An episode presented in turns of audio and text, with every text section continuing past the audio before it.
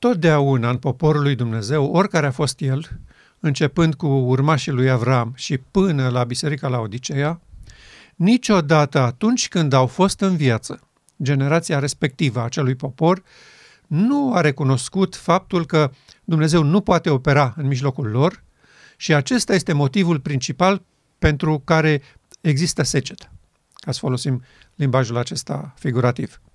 Adică Duhul lui Dumnezeu nu se poate manifesta. Duhul lui Dumnezeu nu poate opera. Nu poate să-și facă datoria pentru care a fost chemat. Uh, așa s-a întâmplat în istoria întreaga lui Israel și la fel se întâmplă în Biserica la Odiseea. Iar de câte ori a fost așa și de câte ori Dumnezeu a dorit să clarifice sau să corecteze situația, totdeauna ei s-au împotrivit cu disperare. Au bagiocorit pe oamenii prin care Dumnezeu încerca să aducă o rază de lumină. Uh, i-au omorât, uh, au întors spatele oricărei alte încercări a lui Dumnezeu, oficială sau mai puțin oficială, uh, pe căi autorizate sau mai puțin autorizate. Dumnezeu a încercat toate metodele posibile cu acest popor și totdeauna ei au fost convinși că ei stau bine, situația lor este corectă, uh, ei fac voia lui Dumnezeu. Da, e adevărat că mai sunt printre noi unii care, da, în general, biserica, biserica e cu Dumnezeu, alături de Dumnezeu, pentru lucrarea lui Dumnezeu. Și ei numesc zelul ăsta și intenția asta a lor de a sluji pe Dumnezeu în felul în care ei înțeleg și practică acel lucru, ca fiind dorința expresă a lui Dumnezeu. Și nici nu le trece prin cap că ei nu fac voia lui Dumnezeu exact așa cum dorește Dumnezeu. Și uh, astăzi vreau să uh, facem o mică paralelă între uh, episoadele trecutului cu situația din timpul nostru așa cum o zugrăvește Dumnezeu și să observăm că totdeauna când a fost secetă în poporul acesta, ea a venit din încăpățânarea de a nu-L recunoaște pe Dumnezeu și de a-L înlocui cu Bal. De a face ceea ce spun responsabilii teologiei populare, uh, cum erau în timpul lui Ilie, să spunem, uh, preoții, clasa preoțească, da? Ei aveau o linie pe care mergeau, poporul lui urma, împăratul uh, o semna, împărăteasa era de acord cu ea, ce ar putea fi rău în poporul nostru, nu? Dacă toată lumea e de acord. A, dacă se ridicau câțiva nebuni și împăratul nu era de acord cu ei, uh, clasa preoțească, da? Uh, cultul se opunea, atunci, bun, poate că avem o problemă. Dar așa, când împăratul, profeții, teologii, curtea, administrația, toți sunt de acord, ce ar fi rău? Cum să meargă lucrurile rău? Noi facem voia lui Dumnezeu. Și credeau în mod sincer că Baal este Dumnezeu, pentru că și termenul practic însemna Dumnezeu pe vremea aceea. Da, da, exact. Era puterea și autoritatea care le dă hrană, care le dă ploaie la timp și așa mai departe. Și uh, noi comparăm seceta vremii lor, asta materială, cu seceta spirituală a timpului nostru. Au trecut 100 de ani de când noi trebuia să luminăm pământul cu slava lui Dumnezeu și în loc să o luminăm, stăm și continuăm să plângem după ploaie târzie, după ploaie, după, după umiditate. Da? Uh, aud permanent uh, tot felul de inițiative uh, mai oficiale, mai private. Uh, sunt oameni care se întâlnesc uh, pe internet, se roagă via internet, la ore fixe, pe continente, pe țări, pe tot să, să să întâmple ceva cu poporul, să vină Domnul, să răspundă Domnul. Constată și ei că Domnul tace și nu răspunde și nu se amestecă în treburile bisericii și nu mai știu ce să facă. Uh, au încercat oficial, cât se putea de oficial, uh, în 7707, uh, operațiunea Ploaie Globală. S-au rugat 5 ani. Și au fost convinși că dacă ne rugăm toți, toată biserica, cu multe glasuri, nu se poate Dumnezeu să nu cedeze. Adică el era așa, un pic supărat, măi, ce faceți voi acolo pe planeta Pământ, nu vreau să am de-a face cu voi. Și noi insistăm, insistăm și după ce tunăm la urechile lui cu atâtea milioane de voci, Domnul zice, bine mă, hai că m-ați convins, gata, vin și vă dau ploaia târzie. Nu se întâmplă așa. Și nu s-a întâmplat așa. Noi atunci când le-am spus că nu o să se întâmple, uh, ne-au bagiocorit și ne-au, uh, uh, în termenul lor, ne-au afurisit. Că spuneau, sunteți nebuni, să nu vreți să vă rugați împreună cu noi pentru venirea ploii târzii. Iar noi spuneam, nu se va întâmpla așa. Dumnezeu nu trebuie rugat, pentru că ăsta este un cadou. El îl dă în momentul când vede că îl putem aprecia. Orice așteptați voi ca popor de la ploaia târzie este putere să fascinați lumea. Să puneți mâna pe cheile tuturor departamentelor de pe planeta asta. Asta vreți voi cu ploaie târzie. Voi nu vreți ca Dumnezeu să fie descoperit în voi sub ochii oamenilor. Nu asta vă interesează. Voi sunteți buni de pleca la cer, nu vă trebuie nicio schimbare, acum vă trebuie șocul ăsta să, să fascinați lumea. Nu, ploaia nu va veni. Și uh, exact s-a întâmplat ce am spus. Nu a venit. Nici după 5 ani, nici după încă 5. Și ei tot continuă acum. Nu mai fac așa vocal, că și-au dat și seama că uh, e prostesc să repezi la infinit același lucru și să nu se întâmple. Și e interesant că, așa cum am mai spus eu de multe ori și nu obosesc să repet lucrul ăsta, după ce au trecut cei 5 ani, când ei au făgăduit bisericii că după ce ne rugăm serios, 5 ani de zile, plan strategic al conferinței generale, vine ploaia și n-a venit, n-au ieșit în public să spună, fraților, ne scuzați, nu înțelegem de ce, dar ploaia, recunoaștem, nu a venit. Și au fost frați în toată această lungă perioadă de timp, din anii 50 până în timpul nostru de curând, când au murit frații William și Short, care au spus permanent bisericii motivul pentru care ploaia nu vine. Voi ați întors spatele lui Dumnezeu în lucrarea sa din Marea Zei Spășirii, l-ați batjocorit prin solii săi în 1888 și acum Dumnezeu vă respectă deciziile. Nu poate să aducă peste voi ceea ce așteptați voi pentru că nu sunteți capabili să înțelegeți unde s-a greșit, din ce motive n-au venit până acum revărsările acestea pentru care ne-am rugat. Pentru că primul lucru pe care trebuia să-l facă conferința generală când a demarat operațiunea Ploaie Globală era asta. Stai puțin. Noi înhămăm toată biserica la rugăciune asiduă pentru Ploaia Târzie. Dar ce explicație avem pentru faptul că ea n-a venit în toți anii trecuți? Biserica s-a rugat și atunci. Eu de când sunt copil, Biserica permanent s-a rugat pentru Duhul Sfânt. Și la săptămâna de rugăciune la sfârșitul anului și la fiecare servici divin din sabat. Nu a fost sabat în care în comunitățile noastre să nu se roage oamenii, te rugăm frumos, trimite Duhul tău cel Sfânt peste noi. Revarsă tu Duhul tău cel Sfânt pentru, peste solul tău care predică. Permanent, permanent a fost asta. Nu, a, biserica a dormit, n-a vrut să... și dintr-o dată s-a trezit vrem ploaia târzie. Nu, totdeauna, de când s-a format ea, au cerut lucrul ăsta. Și datoria lor era să explice de ce n-a venit. Cum se explică faptul că până acum, la rugăciunile părinților noștri, bunicilor noștri, Dumnezeu n-a răspuns. Nu cumva este ceva serios peste care noi trecem. Și o să ne trezim în aceea situație, că înhămăm poporul la rugăciune pentru plai târzie, le spunem clar că o să vină și după aceea nu vine? N-au făcut asta. Și după ce au văzut că n-a făcut, n-au ieșit public să spună, ne pare rău, nu s-a întâmplat și iată motivele. Că, na, sunteți conducerea Bisericii Mondiale. Dumnezeu ar trebui să vă spună de ce n-a venit ploaia, nu? Voi sunteți oamenii lui. Dacă, dacă nu sunteți, spuneți-ne ca să știm și noi. Dar dacă așa cum pretindeți voi sunteți oamenii lui, ar trebui să știți de ce n-a venit ploaia târzie. Nu le-a păsat. Timpul trece, leafa merge, noi cu drag muncim. Asta a fost uh, uh antetul uh, conferinței generale în toată această perioadă. Nu s-a întâmplat nimic și ei au stârnit inutil speranțele acestui popor pentru revărsarea fără precedent a Duhului Sfânt.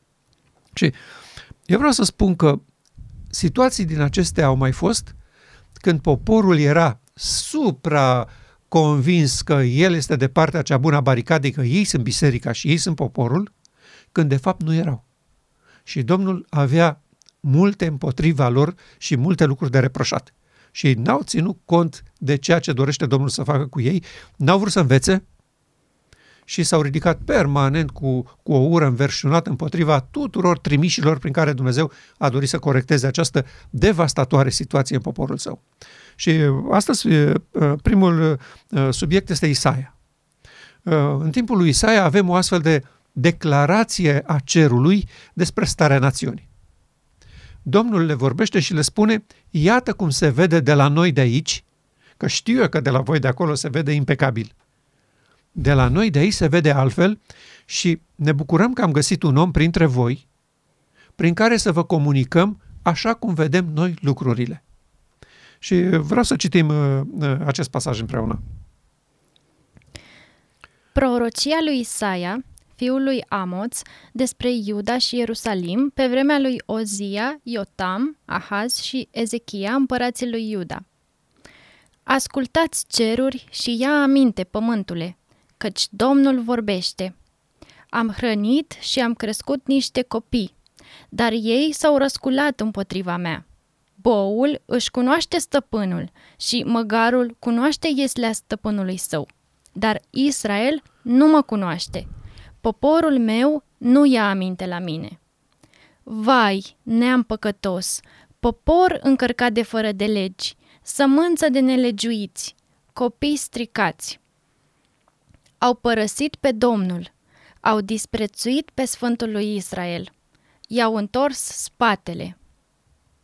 Ce pedepse noi să vă mai dea, când voi vă răzvrătiți din ce în ce mai rău? Tot capul este bolnav și toată inima suferă de moarte. Din tălpi până în creștet, nimic nu-i sănătos ci numai răni, vânătăi și carne vie, nestoarse, nelegate și nealinate cu un de lemn. Țara vă este pustiită, cetățile vă sunt arse de foc. Străinii vă mănâncă ogoarele sub ochii voștri, pustiesc și nimicesc ca niște sălbatici. Și fica Sionului a rămas ca o colibă în vie, ca o covercă într-un câmp de castraveți ca o cetate împresurată. De nu ne-ar fi lăsat Domnul oștirilor o mică rămășiță, am fi ajuns ca Sodoma și ne-am fi asemănat cu Gomora. Devastator, absolut devastator. O situație incredibilă. Asta era starea poporului în acel moment. Iar ei Ha, Biserica Domnului, noi suntem poporul Domnului, Domnul e cu noi, ă, Domnul ne ajută, ne binecuvântează, iată ce popor mare am făcut, ce am prosperat, ă, cum ă, am ajuns în centrul interesului internațional. Da? Asta era situația. Da? Boul își cunoaște stăpânul, dar Israel nu mă cunoaște. Nu mă cunoaște. Cunoașterea, da? Da? Voi sunteți străini pentru mine, nu aveți nicio legătură cu mine. Eu am tot sperat să vă aduc la momentul acesta când vreau să vă vindec. Vreau să vă alin rănile ne, nealinate, da? da? Să, să vă vindec de nebunia păcatului.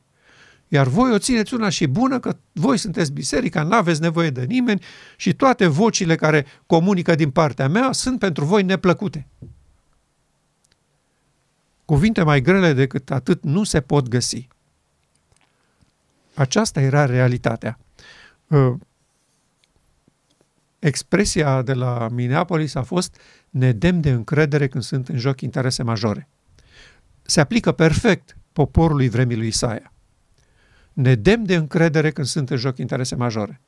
Cauza lui Dumnezeu era disperată pe planeta Pământ, iar singurul obiect al iubirii și grijii lui era în această stare. V-ați răzvrătit împotriva Domnului. V-ați ridicat împotriva mea. Aceasta era evaluarea cerului. Întrebarea noastră este, de ce nu au văzut și ei această realitate? De ce nu era perceptibilă pentru ochii lor? Și măcar de ce nu l-au ascultat pe Isaia? Trimisul Domnului. De ce nu l-au tratat cu bunătate, cu blândețe, cu respect, îi spune, a, mulțumim frumos că ne-ai adus solia din partea Domnului, ne-ai deschis ochii, noi nu vedeam așa, noi aveam alte concepții despre starea bisericii, despre cum funcționează, dar îți mulțumim că, că ne-ai trezit. Nimic din toate astea. L-au persecutat și l-au omorât. De ce? Nu credem că suntem în această stare descrisă de Dumnezeu. Nu este posibil pentru că noi suntem poporul lui Dumnezeu, iar El nu își părășește poporul. El nu-l abandonează și nu-l lipsește de binecuvântări.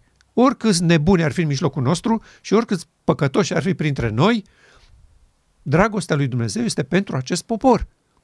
Raționamentul era logic, sănătos, zdravă, corect pentru ei. Nu le trecea prin cap că ei s-au ridicat împotriva lui Dumnezeu, s-au răzvrătit împotriva lui, că nu-l cunosc, toate acuzațiile acestea. Nici prin cap nu le trecea. Și eu mă întreb, astăzi nouă ne trece prin cap așa ceva? Nu cred. Da? Poporul vremii lui Isaia. Dacă nu ne răsa Domnul o mică rămășiță, dacă nu mai erau printre noi câțiva așa ca Isaia perceptivi și atenți, ajungeam ca Sodoma și Gomora. Adică distrugere totală și definitivă, fără niciun fel de discuție. Și e interesant că în versetele de mai jos, chiar așa li se adresează. Voi, căpetenii ale Sodomei și ale Gomorei. Și după acest pasaj pe care noi l-am citit, urmează plângerile Domnului. Ce-mi trebuie mie mulțimea jerfelor voastre?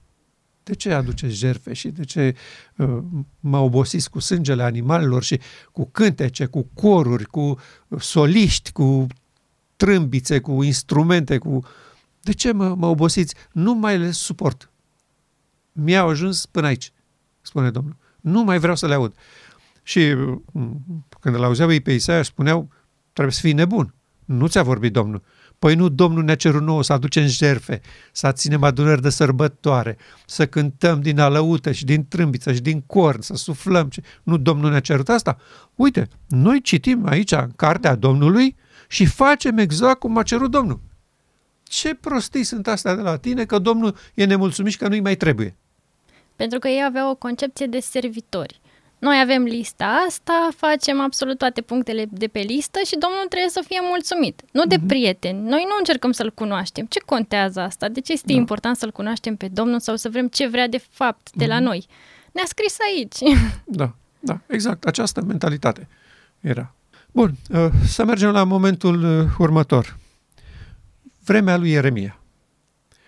Ne-am fi așteptat că, bun, au trecut ani, au constatat și ei că ploaie nu vine, adică Dumnezeu nu intervine în treburile rațiunii, nu ar fi fost normal să înțeleagă ce se întâmplă și să se pocăiască, să meargă la Domnul cu bocet, cu plânset și cu rugăciune, preoții să se plece între tindă și altar.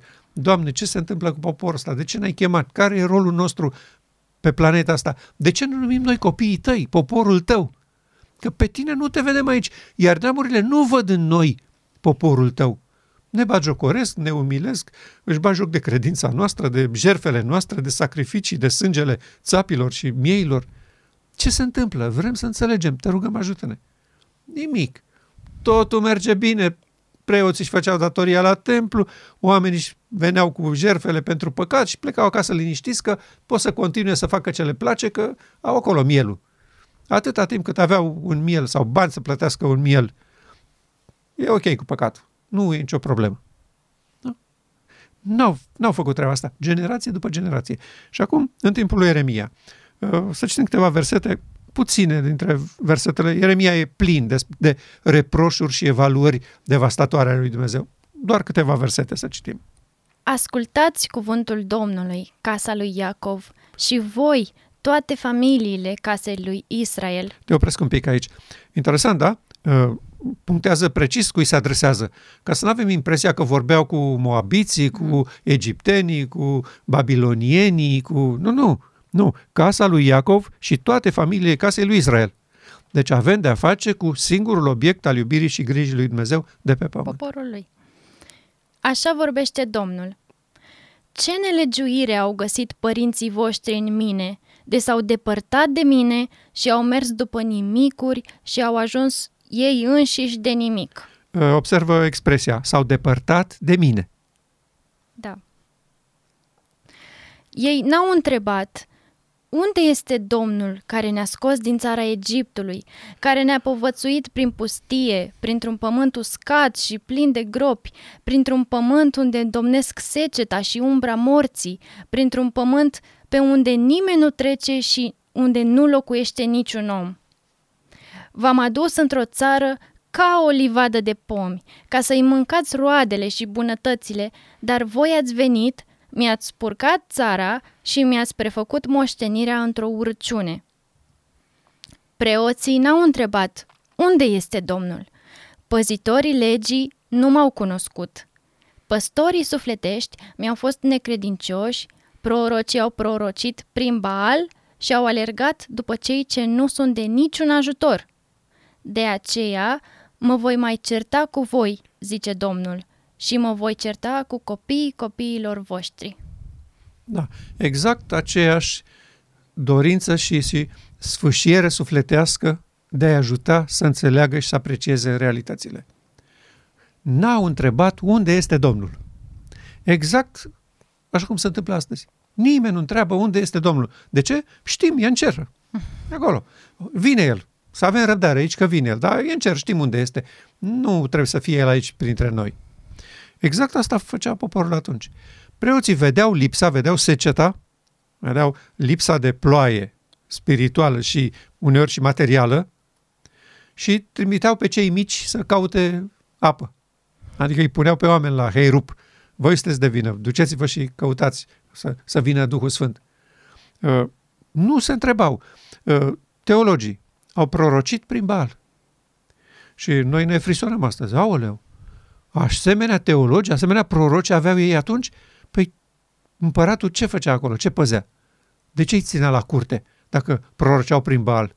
Noi așa ne imaginăm că ăia se închinau zeilor păgâni. Nu, oamenii aceia se închinau lui Dumnezeu după ritualurile, metodele și practicile neamurilor din jur. Copiaseră tot felul de lucruri din societatea în jurul căreia se aflau și făceau aceleași lucruri considerând că sunt lucruri obișnuite ale vieții, n-au de-a face cu Dumnezeul nostru. Nu, a, închinarea noastră este corectă la el. Da, bun, că mai facem și asta, că facem și asta. Asta lipsită de importanță. Nu sunt punct de mântuire. Parcă aud. Da? Aceea situație avem în perioada aceasta a lui Eremia. Și ne-am fi așteptat să-l primească bine pe Eremia, să-i spună, a, bun venit, ne-ai dat motivul pentru care n-a venit ploaia. Îți mulțumim foarte mult. Ai contribuit la trezirea bisericii. Nu, vezi, pentru că uh, moșteneau lucrurile astea din părinți în copii. Cum spune uh-huh. și mhm. aici, mă voi certa cu copiii copiilor voștri pentru că știu că și ei vor repeta aceleași greșeli. Pentru că dacă părinții voștri ar fi recunoscut că Isaia vorbea cu putere de la mine și ar fi cerut iertare și ați fi pe calea cea bună, dar nu uh-huh. sunteți și nici voi nu recunoașteți. Da, și treceau generație după generație în repetarea aceleiași atitudini. Noi sunt bine, am îndeplinit voința Domnului, am făcut faptele Lui, ce nemulțumiri ar putea să aibă Domnul cu noi? Nu știm de ce lucrurile merg prost așa. Și lucrurile au mers prost până când au venit babilonienii și au șters de pe fața pământului. Și nici atunci, nici atunci, în captivitate, nu s-au umilit să zică din cauza noastră suntem aici, a părinților noștri și a strămoșilor noștri. Nu. Aceeași atitudine, asta mă uimește pe mine. O generație în viață nu și înțelege realitatea în ochii lui Dumnezeu, deși privește în urmă și constată că generațiile trecute n-au fost ce trebuie. Dar ei nu spun, stai puțin, dacă și cu noi așa. Hai să, hai să vedem. Hai să, să cântărim lucrurile. De ce oamenii din trecut au fost condamnați aspru? Perioada lui Isaia, de exemplu. De ce au fost condamnați atât de aspru de Dumnezeu și le-a spus atât de lucruri grele? Nu, v-ați depărtat de mine, nu mă cunoașteți, mai repede și cunoaște bou stăpânul decât voi pe mine, mi-ați întors spatele. De ce le-a spus lor lucrurile astea? De ce ei n-au reacționat corect? Și acum noi credem că noi facem bine și că noi stăm bine. Nu e posibil să pățim exact ceea ce au pățit ei? Nici nu le trecea prin cap. Iar uh, boala asta s-a întins până în zilele noastre. Bun, următorul, uh, următorul pasaj, vremea lui Ezechiel. De asemenea, să citim câteva versete legate de maniera în care Domnul vedea realitatea, le-o comunica, iar ei sub nicio formă nu acceptau că aceea este starea națiunii din timpul lor. Fiul omului, vezi ce fac ei? Vezi tu marile urăciuni pe care le săvârșește aici casa lui Israel, ca să mă depărteze de sfântul meu locaș? Dar vei mai vedea și alte urăciuni, și mai mari. Nu mai puțin aici. Deci, e clar, casa lui Israel. Nu e vorba aici de uh, doi apostaziați de bun de la provincia uh, națiunii. Nu, este vorba de oficialii bisericii. Asta înseamnă casa lui Israel. Și ce făceau ei sau, sau în ce consta activitatea lor? Să mă depărteze de sfântul meu locaș. Asta a fost operațiunea lui satana permanent. Să-l țină pe Dumnezeu departe de locuințele lui. De, de casa lui cea sfântă și slăvită, care este inima omenească. Și toate aceste activități ale casei lui Israel erau exact în această direcție. Practic, acesta era motivul existenței lor să-L țină pe Dumnezeu de, departe de Sfântul lui locaș. Da? Uh, clar că Sfântul meu locaș nu era în cer, că Dumnezeu era acolo, nu putea să-L depărteze nimeni de acolo de unde stă. Sfântul meu locaș erau locuințele, ființele vii. Acolo vreau să locuiesc eu, spunea Domnul. Și ei îi ținea pe Dumnezeu departe. Adică le spunea oamenilor, a, nu trebuie să aveți voi ceva cu Dumnezeu. Dumnezeu prin noi comunică, lucrează, noi suntem oamenii importanți. Voi să faceți ce a zis Domnul acolo, veniți cu jertfele, veniți, nu trebuie să întâmple nimic cu voi personal. Aceasta era situația acolo. Și mi-a zis, intră și vezi urăciunile cele rele pe care le săvârșesc ei aici. Am intrat și m-am uitat și iată că erau tot felul de chipuri de târătoare și de dobitoace urcioase și toți idolii casei lui Israel zugrăviți pe perete de jur împrejur. Înaintea acestor idoli stăteau 70 de oameni din bătrânii casei lui Israel, în mijlocul cărora era Iaazania, fiul lui Șafan. Fiecare din ei avea o cădelniță în mână și se înălța un nor gros de tămâie. Și el mi-a zis – Fiul omului, vezi ce fac în întuneric bătrânii casei lui Israel, fiecare în odaia lui plină de chipuri? Da.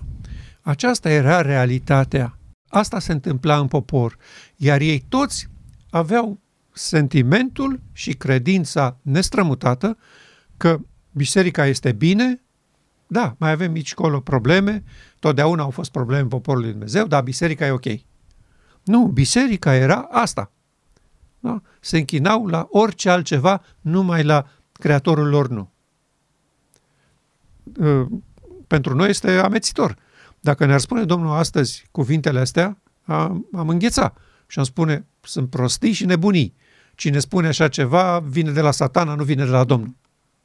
Și pe Ezechiel l-au tratat ca venind de la satana, pe Ieremia l-au tratat ca venind de la satana, cu vorbele astea, pe Isaia l-au tratat pe toți prorocii, uh, de la Abel la Zaharia, spunea Domnul Hristos. Pe toți i-ați omorât, pentru că vi se păreau că aceștia nu vorbesc din partea mea.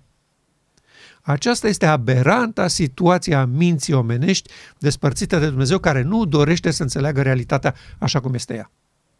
Și uh, noi astăzi spunem, da, așa este în trecut, așa s-a întâmplat. Și uh, cum spunea domnul, voi zidiți mormintele prorocilor și le, le zugrăviți. Adică predicați de la un von despre ei, da, uite ce a pățit prorocul Eremia, prorocul Isaia, uite ce a pățit prorocul Ezechiel, ce suferință au îndurat ca să comunice solia Domnului. Da? Dar voi prin asta recunoașteți că faceți exact același lucru pe care le fac ei. Pentru că voi sunteți exact în aceeași situație în care au fost cei care au condamnat pe acești oameni. Pentru că astăzi, în timpul vostru, voi faceți exact la fel cu cei pe care Dumnezeu îi trimite. Așa au făcut cu Ellen White, așa au făcut cu John cu Wagner și cu toți oamenii care au preluat solia neprihănirii lui Hristos și au dorit să o așeze pe masa publică. Totdeauna au fost acuzați că vorbesc din partea al cuiva, pentru că lucrurile pe care le vorbeau erau usturătoare și imposibil de acceptat pentru mintea omenească și sufletul omenesc, care nu este luminat de slava crescând a soliei îngerului al treilea. Și de aceea au făcut permanent așa cu fiecare dintre aceștia. Și acum, haideți să venim la timpul nostru. A vorbit Dumnezeu prin cineva în timpul nostru la fel cum au vorbit acești oameni? Adică să așeze lucrurile în contextul, în cadrul corect, așa cum se vede el din cer sau nu? Și vreau să citim câteva paragrafe din Spiritul Profetic ca să înțelegem că și în timpul nostru Dumnezeu a făcut același lucru pe care l-a făcut prin Ezechiel, prin Ieremia, prin Isaia, prin toți prorocii, inclusiv prin Domnul Hristos. Când a venit și le-a spus vorbe foarte aspre conducătorilor, preoților și cărturarilor de la Ierusalim, până acolo încât a trebuit să le se spună, vi se lasă casa pustie. Deci nu mai putem sub nicio formă să tragem de voi ca până acum. V-am trimis proroci, v-am trimis soli, cărturari, oameni simpli, pe toți i-ați batjocorit, i-ați bătut, i-ați omorât. Din acest moment nu mai putem face nimic. Și noi astăzi avem exact aceeași nebunie în minte. Biserica este biserica, e a lui Dumnezeu. Da, avem și pastori păcătoși și membri păcătoși, dar biserica e sfântă. Aceasta este atitudinea mentală a mii de membri din această biserică. Și uh, este așa pentru că ei nu țin cont de declarațiile Domnului prin uh, cea mai autorizată persoană care a putut vreodată să vorbească despre așa ceva, uh, pe care și ei o recunosc ca fiind vocea lui Dumnezeu în acea perioadă. Hai să citim câteva paragrafe din ea. Biserica a întors spatele călăuzirii lui Hristos, conducătorul ei, și se îndreaptă repede spre Egipt. Baal va fi scopul, credința, religia unui dureros de mare număr dintre noi. Mulți vor sta la anvoanele noastre cu făclia profeției false în mâinile lor, aprinsă de la torța demonică a lui satana.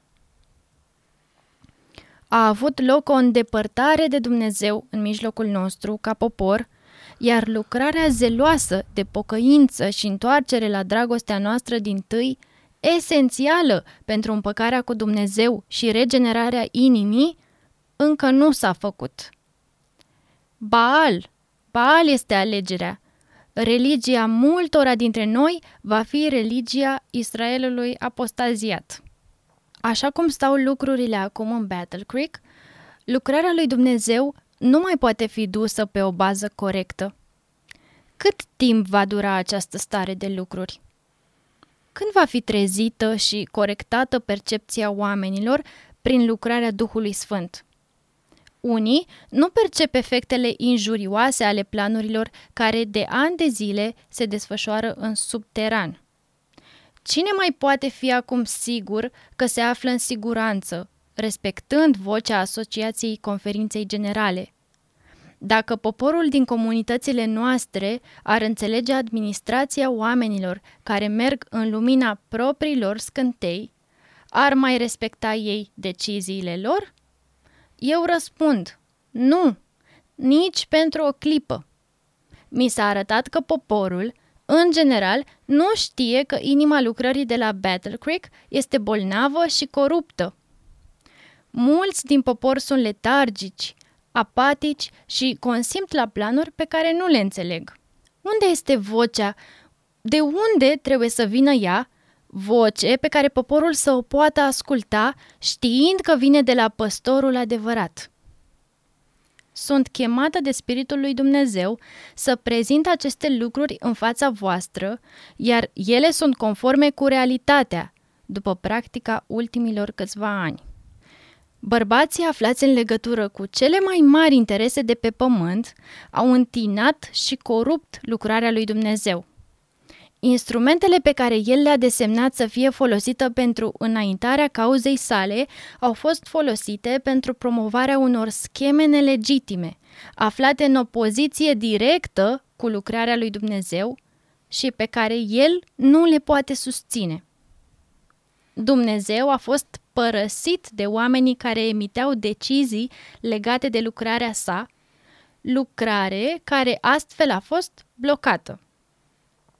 Oamenii au părut deciși să modeleze și să autorizeze lucrarea lui Dumnezeu după propria lor înțelepciune. Au refuzat să fie lucrați de Duhul Sfânt, aducând în lucrare înțelepciunea și proiectele lor. Rezultatul acestei situații a fost văzut în diferite forme. Caracterul sacru al cauzei lui Dumnezeu nu mai este înțeles la centrul lucrării. Vocea de la Battle Creek, care a fost considerată ca autoritate în stabilirea modului în care trebuie făcută lucrarea, nu mai este vocea lui Dumnezeu. Atunci, a cui voce este? De unde vine ea și unde este puterea ei vitală? Această stare de lucruri este menținută de oameni care ar fi trebuit despărțiți de lucrare de ani de zile. Acești oameni nu se sfiesc să citeze cuvântul lui Dumnezeu ca autoritatea lor, dar Dumnezeul care îi conduce este un Dumnezeu fals. Declarații ale cuiva din timpul nostru care a trăit această realitate și a văzut-o așa cum este. Niciunul dintre oamenii care erau atunci în funcție și despre care ea vorbea aici nu a recunoscut vreodată că aceasta ar fi realitatea. Și pentru că ea a îndrăznit să facă publice aceste lucruri, au și expulzat-o în Australia. Și i-au închis astfel gura, au depărtat-o de inima lucrării de la Battle Creek, cum spune aici.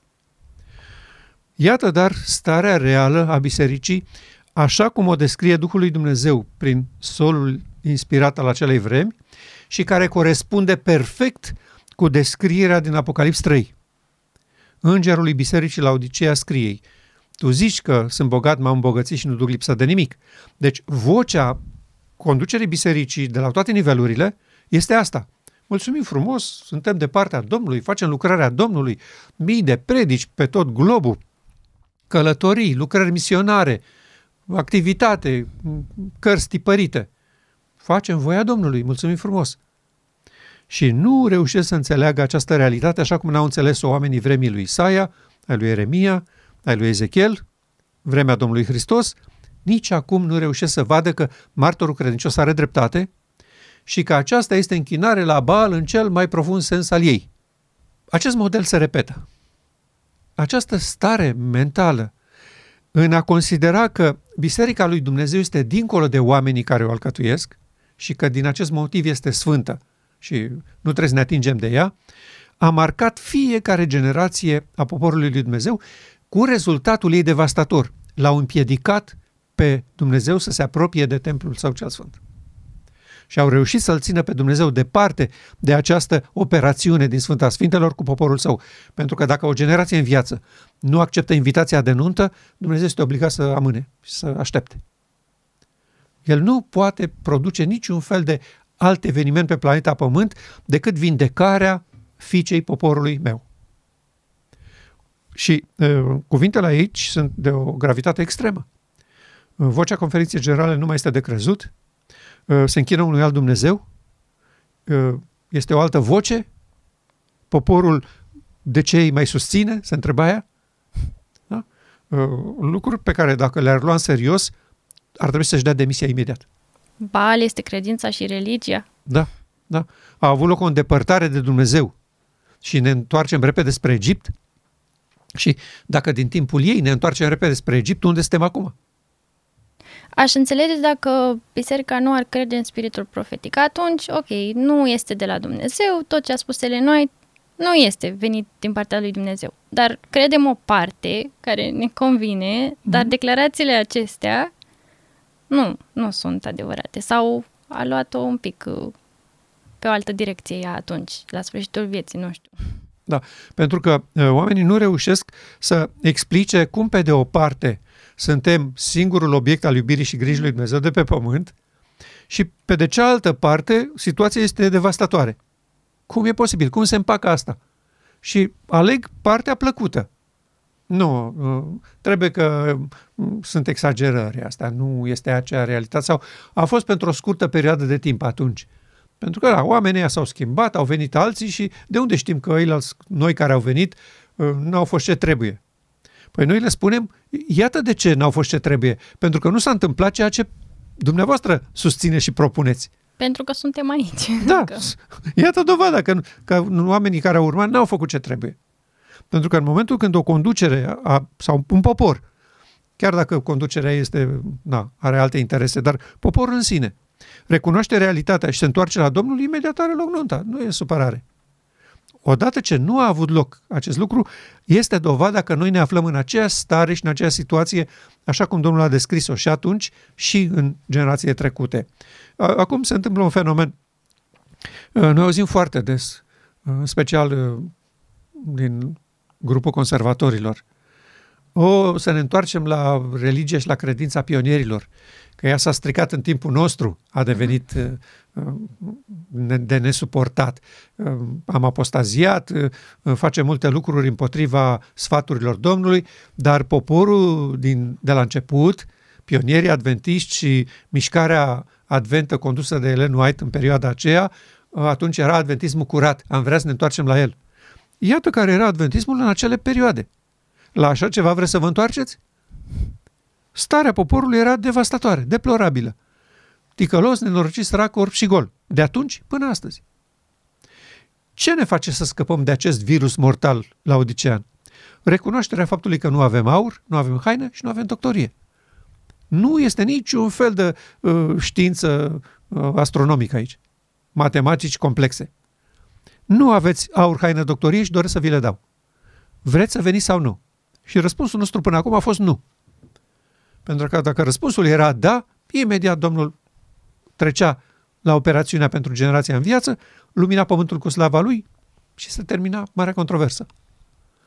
Odată ce Azazel este încă în tabără și nu a fost dat afară, este clar că solii Domnului au avut dreptate când au evaluat această stare. Și așa cum am amintit, la Minneapolis, evaluarea a fost aceasta. Ne dem de încredere când sunt în joc interese majore. Pe era interes major să se treacă la lucrarea lui Hristos pentru generație în viață în Sfânta Sfintelor. Era interes major pentru că încheia marea controversă cu un verdict în favoarea lui Dumnezeu. Era o descoperire a caracterului lui în acțiune, operând asupra păcătoșilor, după metoda calea ta, o Dumnezeule, este în sanctuar, și astfel pământul avea posibilitatea să fie luminat de slava lui Dumnezeu și să se clarifice lucrurile cu privire la tenebrele pe care satana le-a întins peste planeta asta. Ori oamenii aceia cei mai importanți oameni ai bisericii în acel moment, s-au ridicat cu o violență de nedescris împotriva metodei și căii lui Dumnezeu de a trezi poporul pentru Marea Zi a Ispășirii. Și de aceea ploaia n-a venit, seceta continuă, este la fel de aspră și la fel de dură și acum uh, ne îngrijorăm și ne frisonăm că vedem uh, că puterile cerului sclătinate. Teama aceasta nu o să ne ducă în împărăție. Dumnezeu așteaptă o înțelegere inteligentă a planurilor și scopurilor sale cu poporul acesta și dorește din partea noastră o consacrare nu motivată de decretul duminical sau de răsplata promisă, ci de faptul că neprihănirea a fost alungată de pe planeta Pământ și locuim pe o planetă în rebeliune față de Dumnezeu și care îi se opune permanent.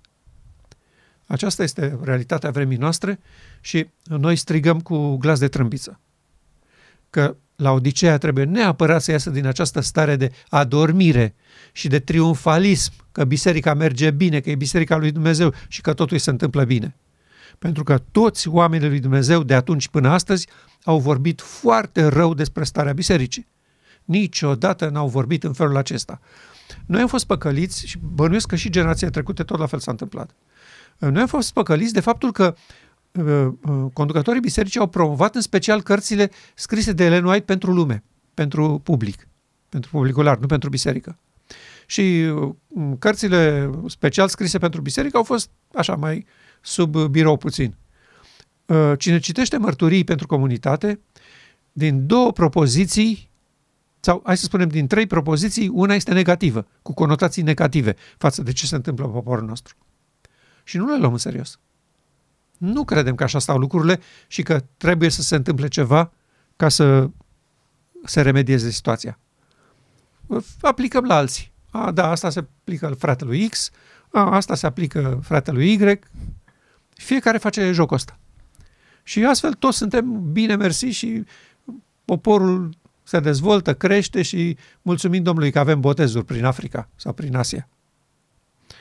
Realitatea este tristă și astăzi, este crudă, este corectă și noi mulțumim lui Dumnezeu și apreciem că inspirația pe care i-a dat-o acestei uh, persoane pe care noi o, o iubim foarte mult, este conformă cu realitatea pe care și noi o observăm. Adică ea nu ne spune lucruri din povești. Noi trăim în ele și punem degetul și spunem este complet adevărat ce ai spus, Doamne. Recunoaștem că așa este și facem și noi ca Daniel.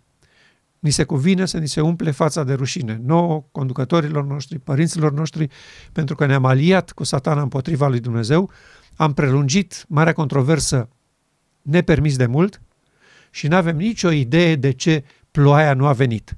Și din acest motiv seceta continuă în acest popor și va continua până când oamenii din acest popor își vor lua în mod responsabil uh, curajul de a veni și a spune accept cu bucurie invitația de nuntă sau, de asemenea, la fel de corect, nu acceptăm, nu avem nevoie de ea, suntem bine, lasă-ne în pace.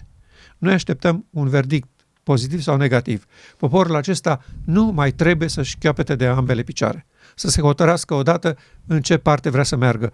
Dacă socotește că Sfânta Sfintelor e soluția sau dacă socotește că Sfânta este soluția și că este mulțumit să fie socotiți neprihăniți și astfel vor intra în cer pe baza iertării. Acesta este dilema care este în fața acestui popor și noi dorim și sperăm ca ei să-și ia deciziile cât mai rapid cu putință și astfel să vedem scopul etern al lui Dumnezeu realizat și pe planeta Pământ, așa cum este El în ceruri. Și sfârșim cu rugăciunea Domnului, facă-se voia ta, precum în cer, acolo unde toate sunt bine, și pe pământ, ca și aici omenescul și divinul să se unească și noua rasă umană în sfârșit să apară spre onoarea și slava lui Dumnezeu. Amin.